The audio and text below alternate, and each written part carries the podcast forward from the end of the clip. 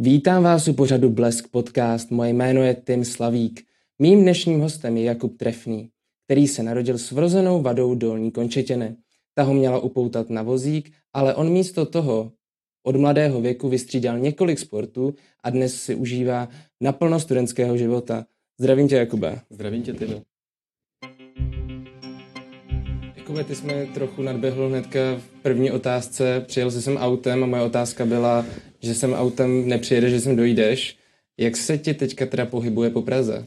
Tak vlastně po té Praze, když můžu, tak se snažím co nejvíc tím autem, jelikož samozřejmě nemám problém cestovat tou hromadnou dopravou, ale už to chození do schodu, ze schodu, když tam například není výtah nebo eskalátory, tak už je to náročné, hlavně do těch schodů, jelikož musím chodit po té jedné noze a tím autem, když to jde, tak preferuju co nejvíc. Máš nějaký speciální auto?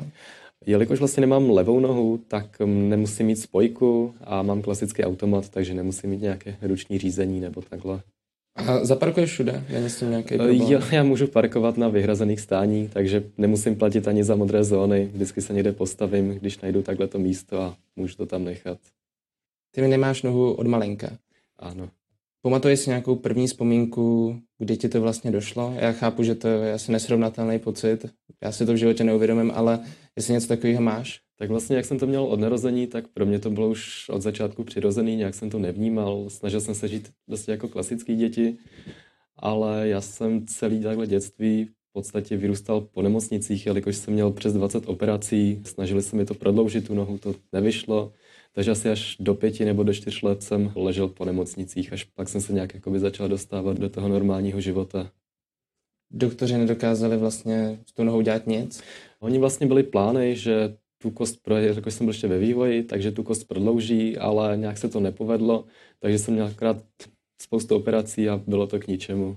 Takže pak si řekli, že ať mám aspoň nějaký dětství, tak ať jdu zpátky z té nemocnice a šel jsem normálně do běžného života v tom běžném životě děti jsou poměrně zlí, právě třeba na základních školách, docházelo k nějaký šikaně nebo jsi měl dobrý kolektiv okolí? Tak vlastně v, už na začátku hnedka v té školce, ještě jsme byli děti 6-7 let, tak tam jim to nějak nedocházelo. Na té základce možná občas byly nějaké chvilky, kdy měli nějakou narážku nebo něco, ale jelikož jsme se znali vlastně od malička, tak to brali jako součást takhle mýho života a nikomu to nevadilo takže jsem se většinou nesetkal s nějakou šikanou. Ty jsi od malinka sportoval a byl jsi i vlastně nadějný talent paracyklistiky a parahokeje. Myslíš si, že je dost důležitý, aby děti právě s nějakým handicapem rovnou se nebránily, ale bojovali proti tomu handicapu nějakým sportem? Tak podle mě to je určitě důležitý, jelikož uh, kvůli tomu handicapu ten pohyb nemáš nebo ho máš nějak omezený a ten sport ti vlastně dodá ten pohyb do toho tvýho života. Já jsem to měl to kolo, takže jelikož jsem si se třeba neuměl nějak běhat nebo chodit rychle, ale zase jsem uměl jezdit rychle na kole a tím jsem si to kompenzoval. A díky tomu jsem poznal spoustu nových lidí, dalo mi to spoustu zážitků, zkušeností a jsem fakt rád, že jsem se dal touhle cestou. Aha. Že jsem jenom neseděl doma. Od kolika let začal s těmihle sportem? Uh, cyklistiku jsem začal, myslím, že od 11-12 let. Koupil jsem si z bazaru, mi rodiče koupili nějaký kolo asi za 2000. Na tom jsem začínal, naučil jsem se na tom, no a pak jsme se vlastně začali tomu věnovat profesionálně, když jsem měl jakoby lepší kolo a začal jsem jezdit v tom cyklistickém týmu. Tam se dosáhli jakých výsledků? A tam jsem dosáhl vlastně nejvyšší výsledek, čeho jsem takhle za tu dobu dosáhl, bylo mistrovství České republiky. To jsme vlastně jezdili a závod v Hradci, finální. Je v něčem rozdíl, to těžký se zeptat, ale je v něčem rozdílný vlastně i to kolo?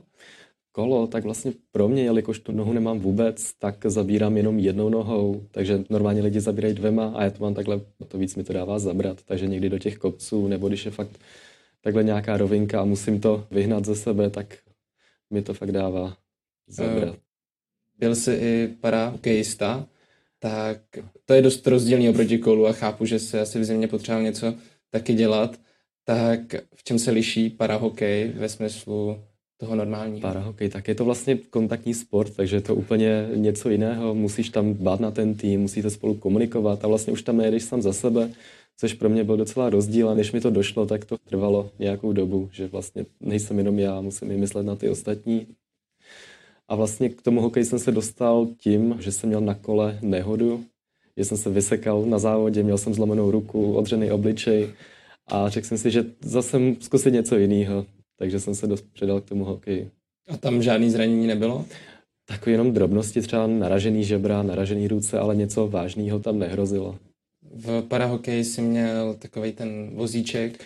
Ano, sledge. Jsou vlastně taky speciální saně, co mají mm-hmm. takhle dvě saně a máš taky speciální hokejky krátký a ze zdola mají žiletky, kterými se odrážíš. Není to nebezpečný. Jo, no to je vlastně bráno jako víc kontaktnější sport než klasický hokej, takže tam ty zranění jsou horší. Že ti někdo tou hokejkou takhle na ruku přišlápne. To je děsivý. Tu nohu nemáš od malinka, ale vím, že vlastně máš už od malinka protéze. Kolikátá je tohle tvoje protéza?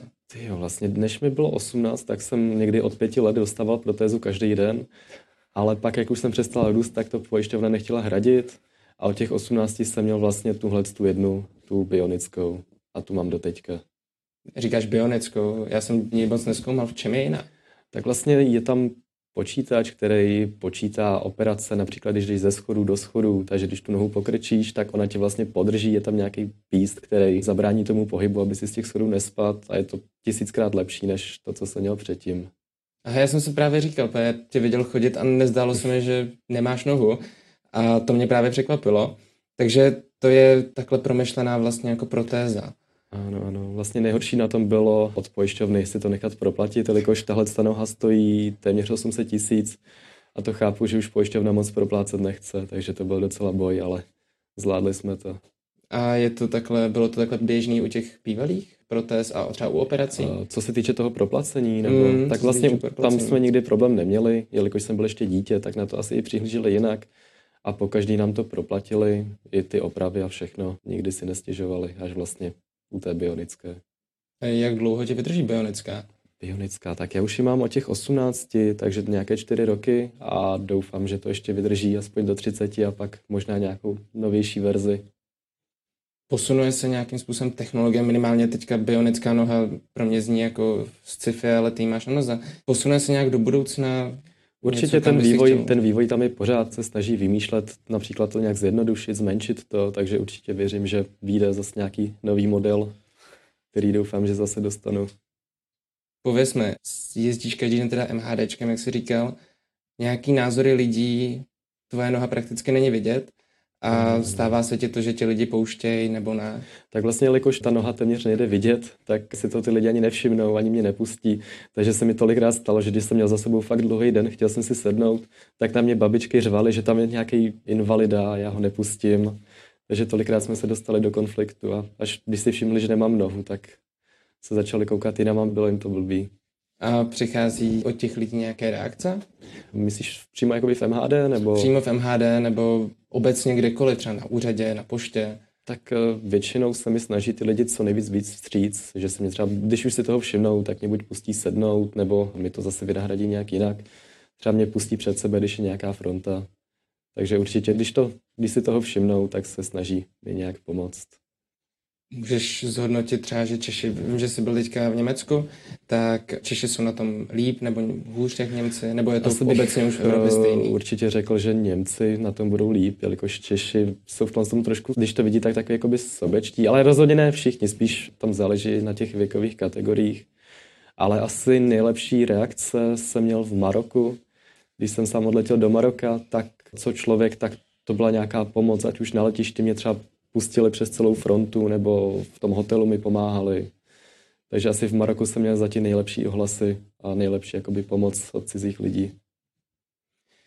Bych ani skoro neřekl do Maroka, ale je to pozitivní odpověď vlastně.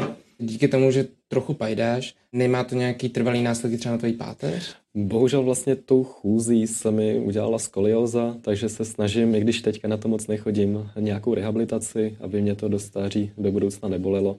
Takže určitě tou chůzí tam vznikají potom i ty další problémy.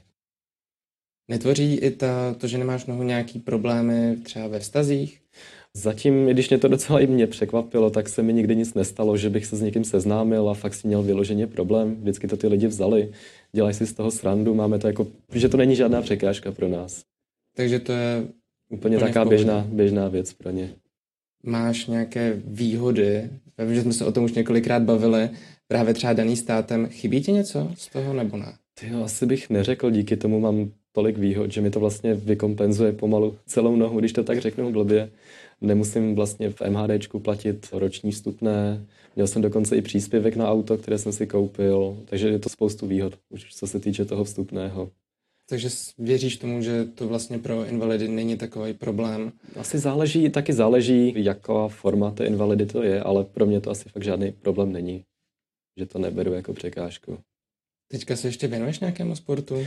Teďka jsem začal nedávno dělat eh, lukostřelbu, ale to je teďka asi všechno, jelikož jsem nastoupil do školy, začal jsem pracovat, takže ten sport šel úplně stranou a teďka mám jenom tu lukostřelbu, když se k tomu dostanu. A chtěl bys lukostřelby třeba pokračovat? Pokud bych se v tom asi nějak zlepšil na nějakou profesionální úroveň, tak proč ne? Něco mi to určitě dává. Je to náročný s tou nohou se postavit do toho? Ani ne, tam to je spíš všechno, všechno na ruce. Ta pozice tam pro mě tolik nedělá rozdíl, spíš ty ruce. Tak já ti děkuji Jakube za to, že jsi se s náma svěřil to, jaký to je být invalida, ale přitom stále aktivní. Budu ti držet palce ve škole a lukostřelbě, snad to bude tvůj další olympijský sport, věřme tomu. Děkuji vám i diváci, že jste sledovali a poslouchali dnešní podcast. Pokud se vám líbil, můžete ho odebírat a nebo sdílet.